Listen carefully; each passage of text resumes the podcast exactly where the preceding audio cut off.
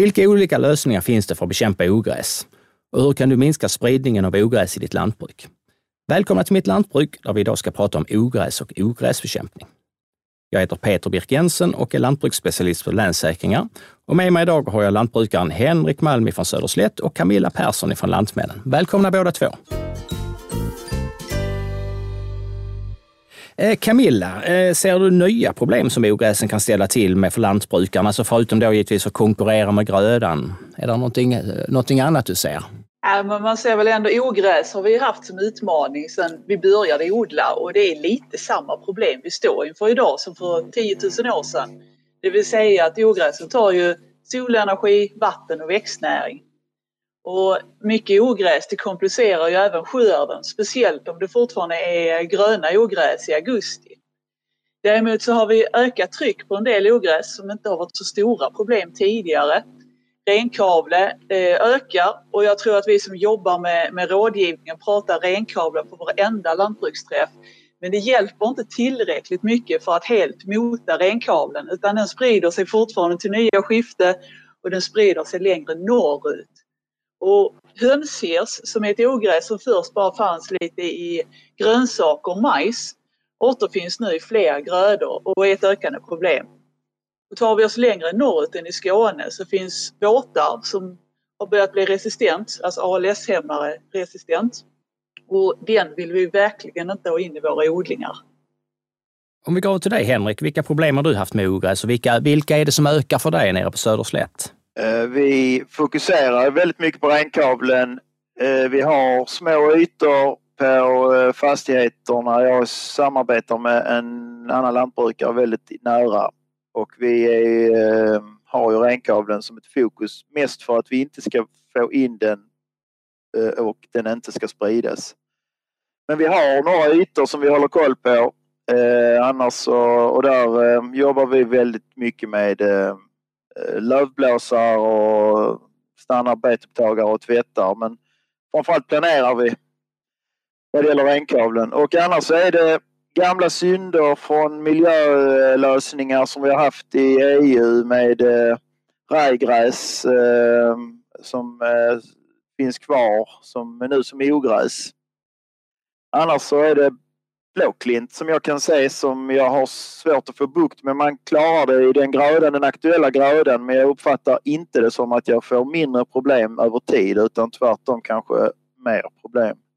Om vi går tillbaka till renkavlen snabbt bara. Är det, är det vid, är det, är det vid um, mm, vändtegar och infarter den, den spökar mest eller var bör, brukar den börja? Flyghaven var ju alltid under ledningarna så att fåglarna och gjorde vad de skulle men eh, Eh, För vår del så vet vi rätt så exakt. Jag har en punkt mitt i ett fält där jag hade en eh, första balen vid en pressning för mm. 15 år sedan som öppnar sig. Den balen som följer med från kunden före som mm. öppnar sig som inte är riktigt pressad. Där upptäckte vi efter eh, två år senare en eh, 5 gånger 5 meters yta med eh, rejält med renkavle.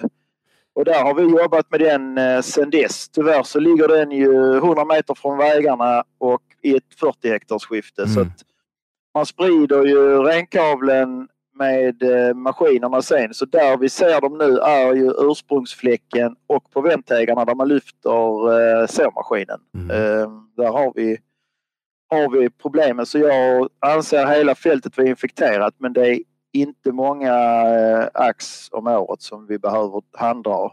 Men eh, det är för att vi sprutar där mm. det går. Karbi, raps och eh, så alla vårsådda grödor som inte är stråsäd är perfekta och går 100 på gräs och gräs oavsett om man hittar eller inte.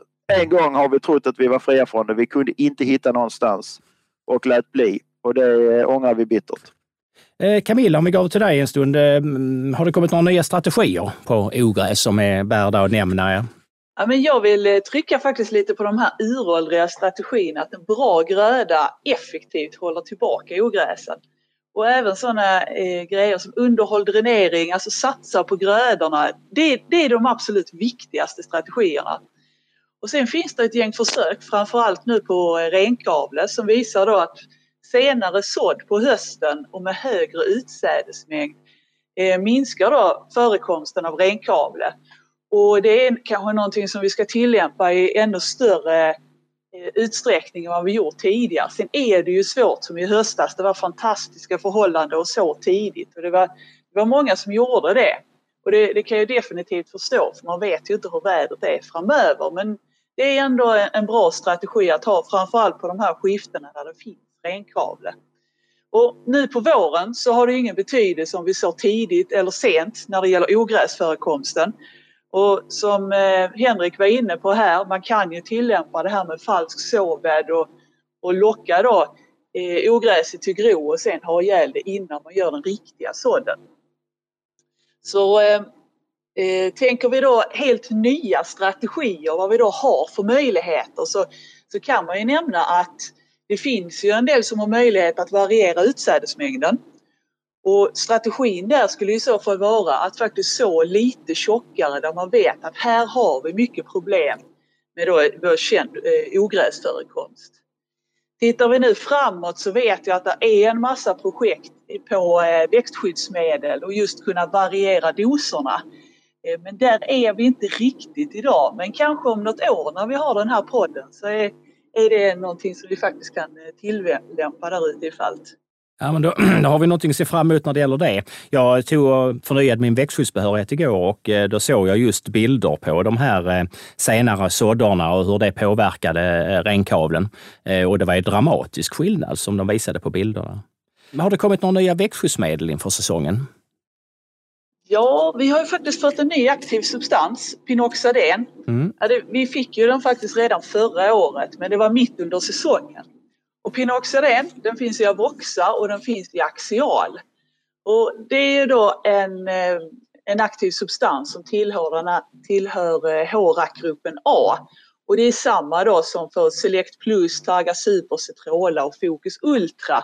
Och där vet vi att vi faktiskt har utbredd resistens. Men det är inte exakt samma aktiva substans och i de försöken som då låg här i eh, somras så såg man att den hade mycket bra effekt mot renkavlet.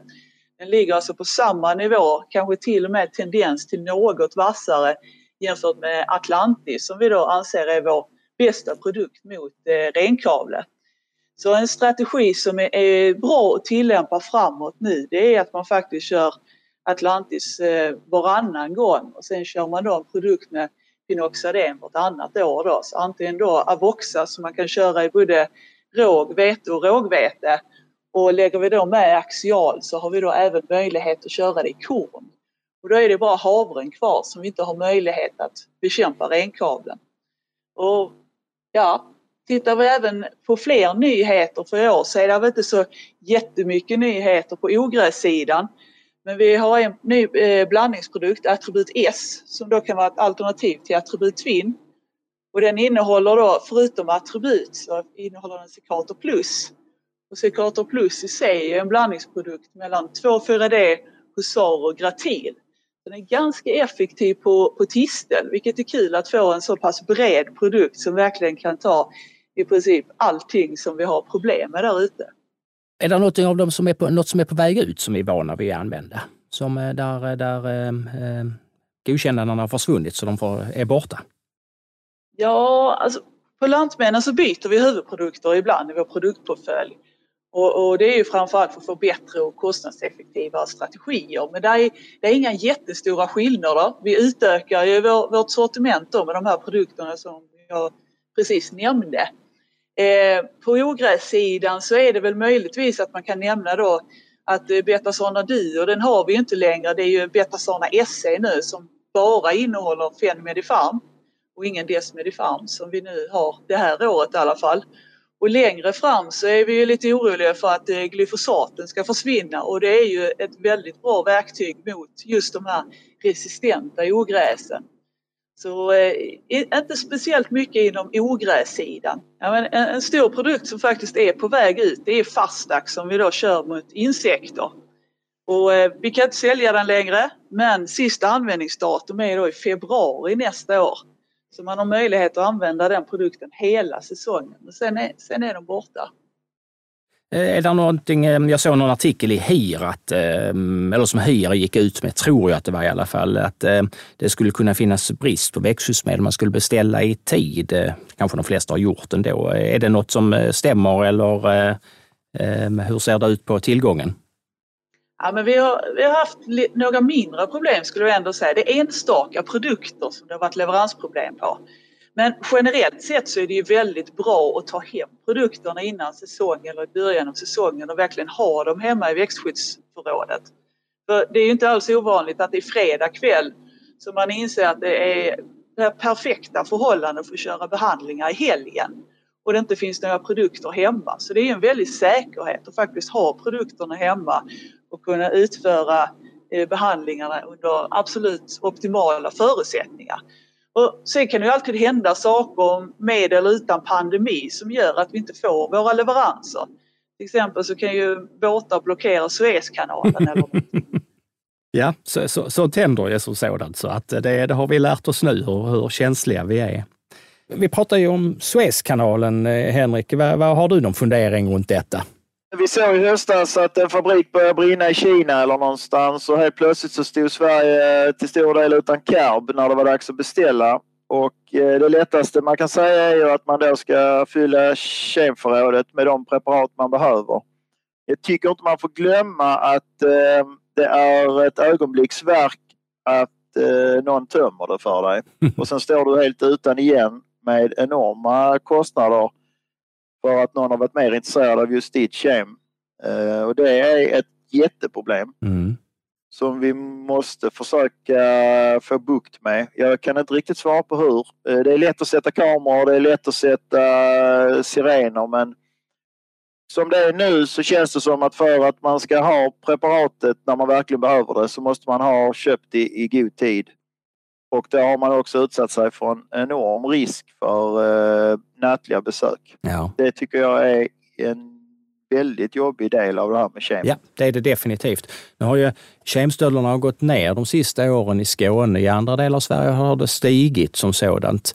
Eh, men mycket av det kan ju vara att man har delat inköpen ändå som sådant. Man inte har hela säsongen hemma utan man kan bara ha just den delen som man behöver. Om någon är intresserad så finns det tips på vår hemsida hur man kan eh, lösa, försöka göra inbrottsskyddet bättre i alla fall. För vi kan bara kämpa emot. Sen läste jag i morse i Land att eh, nu fick ju tullen lov att börja Eh, ska väl få lov att börja göra ingripande vid eh, utgående trafik om de misstänker stöldgods. Men eh, när det just gäller kemet så undrar jag om inte det försvinner snabbt utanför land.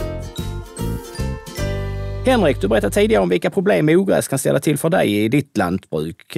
Och du pratade lite grann om strategier också, men har du, har du något mer att säga om strategier för att lösa ogräsproblematiken? Grundstrategin är att trots att vi inte ser eh, några resistenta ogräs just nu hos oss så behandlar vi dem som om de redan är resistenta, det vill säga att vi försöker göra som Camilla har beskrivit. Vi byter aktiva substanser, vi försöker ha en, en eh, god växtföljd där vi eh, varvar eh, så vi inte bara eh, har höstsådda grödor år efter år utan vi varvar. Och framförallt försöker vi bryta in med dem de vårsådda grödorna som vi kan behandla med helt andra preparat och aktiva substanser i. Eh, sockerbetor är, är ett perfekt tillfälle att jaga gräs och gräs i. Sen har vi jättestora utmaningar i övrigt i sockerbetorna. Potatis är ju på frammarsch här med stärkelsepotatis och det är, kan vara en del i ett, eh, att kunna ha en bredare ogräseffektivitet vid bekämpningarna. Vi, jag själv eh, försöker odla lite specialgrödor. Det blir ju små arealer men där ser man också möjligheter att eh, hantera med andra produkter. Men framförallt så ser vi eh, blåklint, våtarv, eh, renkavleproblem. Vi har inga våtarv som vi tror är resistenta men vi ser ju att de finns speciellt i rapsen och vi försöker hantera dem där. Sen är det maskinkedjan som vi fokuserar på att städa. Vi kör lövblås, vi kör med tvätten. Eh, kanske lite överdrivet ibland kan tyckas men vi ser ju hos kollegor som inte har känt till problemet hur stora problem de har nu eh, och vi vill försöka undvika det. Men det man ska komma ihåg är att den falska såbädden är lätt att prata om. Men varje gång du kör ut med ditt jordbearbetande redskap i en infekterad yta så måste du också ta dig tid att städa den då och det håller jag, kan jag inte själv säga att jag alltid tar mig tid, kan ta mig tid till. Det är lätt att rulla ut med en harv och göra en grundbearbetning men sen har du helt plötsligt ett bekymmer när du fortsätter i ett rent fält. Så det är inte självklart att, eh, att säga att man alltid städar för det gör inte vi heller här. Nej, du är inte mer än människa du heller ju. Nej, alltså ehm, vi försöker riva loss alla, plogen rivs ren innan man lämnar fältet. Så, men alltså man, det är ett rätt så stort bekymmer om man ska se alla momenten och städa efter alla momenten. Eh, sen har vi vädret som, som alltid är en stor faktor i det man gör så det är inte alltid självklart att man eh, tycker sig kunna stå stilla i tre timmar och tvätta betupptagaren. Där försöker vi planera redan under sommaren så att vi inte tar upp ett fält som vi har känt till problem i tidigt och sen tar med oss skit runt bland de andra fälten utan då får det försöka tas upp sist eller med en planerad tvättning efter. Mm. Eh, det är för att vi ska slippa problem i framtiden som vi jobbar så. Men det är en utmaning, det går inte att komma ifrån. Nej, och det är en utmaning även för maskinstationen då. Som alla maskiner kan vi inte ha själva, det blir för dyrt. Eh, som eh, under halvpressningstiden som du pratade om tidigare. att den kommer ren som sådant och ställa de kraven. Men de är jagade och alla vill man ska komma och pressa samtidigt. Så att det där, är, det där är ett problem, det förstår jag ju fullständigt. Ja. Som till exempel mm. i mitt fall, det var ingenting vi diskuterade att vi skulle ha en blåst press vid den tidpunkten när, när jag fick mitt bekymmer. Det är mm. så att, att, att skylla på en maskinstation i det fallet det är liksom inte rimligt för Nej. det var inget problem vi kände till vid den mm. tidpunkten överhuvudtaget. Du pratade lite grann om resistent ogräs. Har du några som verkligen är resistenta hos dig som du har trillat på? Inte som jag kan eh, påstå mig ha mm. hittat nu. Men som sagt, vi hanterar dem eh, som om de är det. Ja, just det. Och eh, som Camilla nämnde så att glyfosat är ju en nyckel i resistensproblematik och ogräsproblematik. Det är jag är den första att ställa mig i ledet och acceptera jättemånga begränsningar vad det gäller glyfosat, bara vi får ha den kvar. Speciellt de begränsningarna som vi, eh, vi använder oss inte av den fullt ut i Sverige, men de begränsningarna som man skulle kunna acceptera är ju först och främst att man inte får lov att spruta i växande gröda. Det är eh, som sen ska skördas. Den är jag ju direkt, direkt beredd att offra till förmån för att kunna hantera den på eh, införsådd på våren eh, i plöj, plöjningar. För att, eh, att plöja tidigt och få ogräset till att gro på hösten och sen kunna göra en 100% hantering av det ogräset innan man sätter igång på våren är ju otroligt mycket viktigare än att uh, kunna använda den i till exempel spannmål för att få den att mogna av jämnt mm. eller. Eh, Eh, jag såg någon bild eh, var från USA på genmodifierad rap, äh, eh, majs som hade blivit då glyfosatresistens och det såg ju fruktansvärt ut. Ja. Och det, där, på det sättet är det skönt att inte vi har släppt in genmodifieringen som sånt. Camilla, hur stort är problemet? Jag har förstått att även engelskt rägräs har börjat dyka upp lite grann som, som resistenta. Ja, alltså det, det, är ett ökande problem och eh, här i Skåne så är det ju främst renkvalor som är det stora problemet. Men visst, det förekommer även eh, problem med rajgräs, eh, framförallt på vissa områden. Eh, tittar man på renkavle så vill man ju se hur, hur, stort är det egentligen. Så under 2020 så lämnas det in frön från renkavle från olika områden i Skåne där man då misstänker att det fanns resistens. Och det var ju då ett projekt som drevs av Jordbruksverket ihop med Bayer, Syngenta, Adama och NA. Och eh, det var Århus universitet då i Danmark som eh, tog hand om proverna och gjorde resistenstesten. Och den rapporten är lite skräckläsning. Där är, de har ju kört fyra och åtta gånger eh, dosen och ibland inte då haft ihjäl de här plantorna.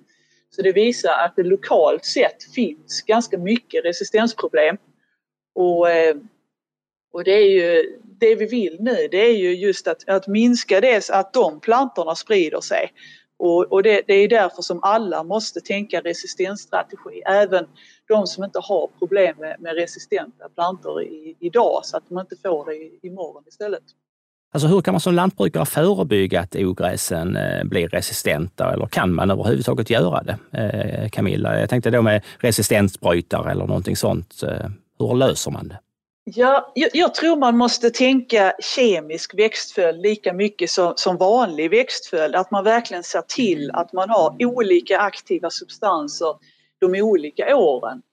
Och de flesta produkterna som vi då har mot eh, gräsegräs, renkavle, då, de ingår ju egentligen då i, i, den här första gruppen, grupp A eller grupp B. Och där har vi nu också de som kör konvisisockerbetor. Det är ju också en ALS-hämmare. Så att man verkligen tänker då, men nästa år så måste vi köra något annat. Jag får bryta man, av, ja. Precis som, som ja. när, man, eh, när man avmaskar eh, hundjäkeln så ska man ju ta och byta där lite med jämna mellanrum. Ja, det är väl samma strategi där kan jag tänka mig. Ja. Nu har jag ingen hund men... Men upplägget är samma ändå ja. Ja, och, mm. och sen även alla andra åtgärder som då har effekt. Och, och jag skulle säga den viktigaste åtgärden det är kanske att, att snacka mycket med, med sina grannar, alltså de som har fälten intill. Så att man verkligen gör en samlad eh, åtgärd mot ogräsproblemen. Så, för det, det, kan man annars se att eh, renkavlen växer precis i kanten mellan skiftena. Eh, för att ingen vågar köra ut med sprutan tillräckligt långt för man är mer rädd att skada grannens gröda än för att eh, verkligen få, få ihjäl de här sista renkavleplantorna. Det är ofta där de växer och sen så är det kring brunnar att man verkligen är noggrann. Man tar de här eh, eh, timmarna och faktiskt går ut i fält och, och tittar liksom, hur ser det ut? och utvärdera och kanske även ta de här tråkiga besluten att här har vi tyvärr jättemycket renkavle. Vi får eh, offra grödan här i år för att eh, få minskade problem kommande år istället. Och, och sen använda alla andra strategier med senare sådd och jordbearbetning just för att, för att minska det så att vi försöker utnyttja alla verktygen som finns. Ehm, om vi släpper det och sen så går vi till eh, Henrik en stund. Eh, vad säger du, plöjningsfri odling, det har ju varit ett koncept som både kommer och går. Eh, har du funderat att övergå, övergå till det eller har du funderat på det överhuvudtaget rättare sagt? Ja, vad det gäller plöjningsfri odling så är det självklart så att det kan tyckas vara något som kommer och går men den, den används ju i stor utsträckning hela tiden men man kanske har plogen med i eh, kedjan ändå. Ehm, så att vi, vi försöker ju att avstå plogen när det inte är nödvändigt. Eh, före och efter eh, höstoljeväxter är, den, är det sällan som plogen är framme nu. Om man kan etablera höstvete efter sockerbetor så är det sällan som plogen är med. Efter specialgrödor, typ lök, så är det ingen plog. Men inför sockerbetor testade jag i fjol att köra utan att plöja innan och det blev med överraskande gott resultat men det är ehm, det ställer eh, andra krav eh, när man har specialgrödor det går inte riktigt att tänka ehm, kultivator bara hela tiden. Sen vad det gäller såmaskinerna så tycker jag att de såmaskinerna och den utrustningen som finns i det plogfria sättet att odla är väldigt spännande ändå. Det kan man, eh, men det är rätt så stora investeringar att eh, stå på en ny maskinkedja eller ny teknik. Så att man får ju ta ett helt omtag och ändå ha eh, och så måste man ju bredda sig kunskapsmässigt också. Man kan inte, man kan inte byta strategi och tro att man ska göra som man har gjort innan med allt annat också utan man får ju ta till sig rätt mycket andra arbetsmetoder om man ska gå över helt. Eh, jag är djupt imponerad av dem som, som eh, eh, lyckas väl. Det ser väldigt, väldigt bra ut och är väldigt spännande. Är det någon speciella ogräs som missgynnas av eh, plöjningsfri odlingar, alltså som, eh, som är, gör nytta av att, att bli, alltså som är lättare att bli av med? Ja, du får ju, du får ju alltid lättare att bli av med ogräs om du inte har väckt dem till groning. Mm. Och det är ju det som är hela hemligheten, att bearbeta i strip till uh, bearbetning där man bara jobbar med en väldigt liten del av ytan och resten av ytan är orörd. Och när du väl har lyckats bemästra ogräsen där du inte bearbetar så kommer du få färre ogräs som gror och då kommer du att minska ditt bekymmer. Men ja. det innebär inte att det är lätt. Nej, nej, nej definitivt inte. Alltså, vi kanske inte ens pratat om det här. Vad säger du Camilla? Vad tänker du om, om plöjningsfri odling? Är det mycket, många av dina kunder som håller på med det? Ja, alltså generellt så skulle man säga att eh, plöjning det minskar ogrästrycket och, och det är framförallt tistel och, och, men även losta. Så om man tittar på de försöken som är gjorda med när får du bäst effekt och det är både ogräs och skörd så visar det just att det här anpassad jordbearbetning det är det som vinner i längden. Och där skulle man kunna tänka sig att om du då plöjer, att man faktiskt ska plöja ganska så djupt och se till att verkligen plöja ner de ogräsfröna som då finns i ytan. För eh, ligger de på en 20 cm djup då kan de inte ta sig igenom. Inte ens renkavle kan växa så långt eller flyhavre. Och sen väntar man då ett par år innan man plöjer det skiftet igen. För om man säger losta så ska man ju verkligen plöja. Är det stora problem med losta då, då, då är grundstrategin, ta faktiskt fram plogen. Men när det är renkavle så har det även visat sig att om man kör eh, andra extremen, alltså direktsådd så man knappt rör i jorden överhuvudtaget, så har det också haft väldigt bra effekt. Och det är för att när ogräsfröna ligger kvar i ytan så utsätts de ju för sol och de utsätts för fåglar och allt annat som, som de även kan käka upp fröna. Vilket gör att eh, frö som faktiskt gror minskar ganska så mycket. Men det, det, kan vara svårt att få till det med direktsådd, framförallt då få det här ett, ett jämnt bestånd som konkurrerar bra med ogräsen. Men anpassad bearbetning, det, det är det som verkar fungera absolut bäst. Om vi går över och tittar på den ekologiska odlingen, vilka, vilka lösningar kan man använda sig där av? av där är den kemiska biten helt, helt bortplockad. Ja. Ja, precis. Och, och, vi har ju varit inne på det. Alltså, senare sådd har jag sagt ett par mm. gånger nu och, och den tror man även kan tillämpa där. Kanske lite högre utsädesmängd. Sen finns det ju även det här med blindharvning och ogräsharvning och radhackning. Och där är det ju väldigt mycket timing. Och det ska ju helst vara lite torrt, i alla fall vid, vid radhackningen. Så att man hackar bort de ogräsen som precis har kommit upp. Det gäller ju att behandla riktigt små ogräs här. Men sen så ska man ju då inte eh, väcka nya ogräsfrö till att gro. Så har vi då en eh, blöt eh, höst eller blöt vår så är det ju svårare att, att lyckas med de strategierna. Men eh, det, det är det som vi har att tillgå. Och ska man radhacka grödorna så måste man ju tänka på det ganska långt i förväg så att man sår dem med rätt radavstånd och, och just den här tekniken också. Har man då precisionsodlingstekniken så har man ju möjlighet att köra fort. Och det är ju ofta en fördel just för att trycka in eh, jord i raden också som täcker de ogräsen, ogräsen som står i raderna. Vad tror du om farmdroiden? Är det, är det en eh, framtid eller det är en speciallösning på vissa typer av gårdar? Alltså de som går själva ut och jobbar ute i fält? Ja, alltså den första gången jag såg en sån typ av robot, det, det var faktiskt redan eh, år 2000. Då var det Halmstad eh, högskola som hade tagit fram någonting.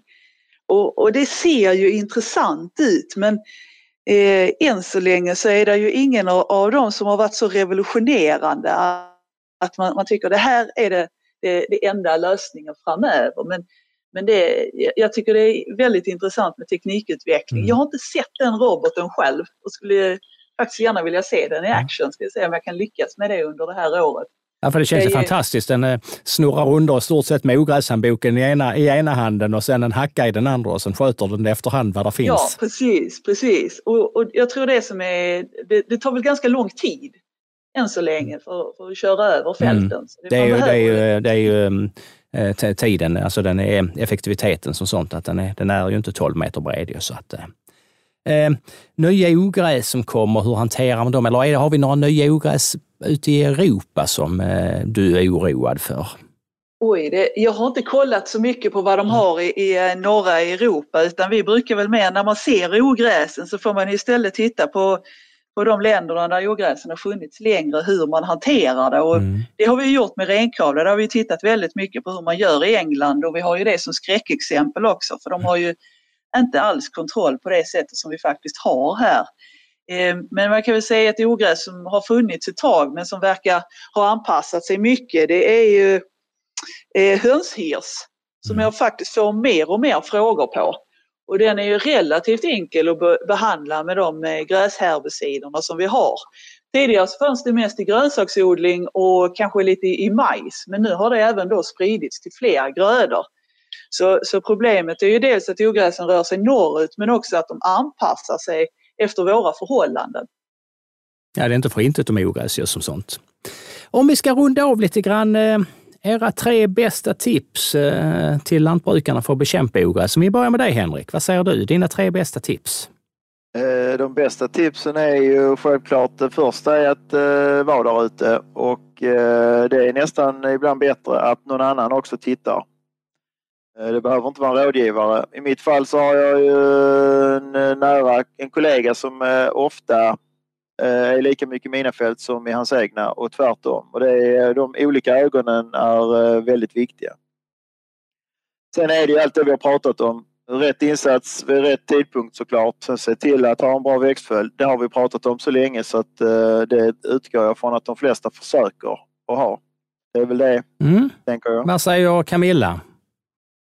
Ja, men jag skulle ändå, jag vill säga det här, satsa på grödorna. Det är så att du verkligen får jämna, konkurrenskraftiga grödor. Och sen ogräsen, de, har man möjlighet så bekämpa dem tidigt, var på hugget tidigt. Nu har det varit en kall vår och vi har inte haft de möjligheterna i år. Men ändå, de, de flesta åren så går det att komma ut rätt tidigt, kör på små ogräs. Och sen på tredje plats, eller ja, de är väl inte rangordnade, men men det tredje är i alla fall att man ska ha bra dialog med, med sina grannar som har skiften intill dina skifte. Så man faktiskt till och med kan diskutera en ogrässtrategi. Då vill jag tacka Camilla och Henrik för att ni ville medverka och prata om ogräs och tack till dig som har lyssnat. Eh, jag vill också passa på, tyvärr som vanligt, eh, varna för stöldligor som vi precis pratade om. Och de har också fått vårkänslor. Det har försvunnit en hel svärm GPS de sista veckorna samt verktyg och åkgräsklippare. Eh, det man kan göra med GPSerna, montera av dem på kvällen, låsa in maskinen, man kan aktivera spårning om man har den möjligheten, DNA-märk. Och åkgräsklipparen med låskätting klass 3 Eh, allt för att göra det svårare för tjuven. För att står vi utan GPSen på morgonen, även om det tar en stund att skruva av den på kvällen, så står man ju still på morgonen som sådant. Om du vill lyssna på tidigare avsnitt går du in på www.lansorsakringar.se skane mittlantbruk eller sök där poddar finns. Tack så mycket och på återhörande.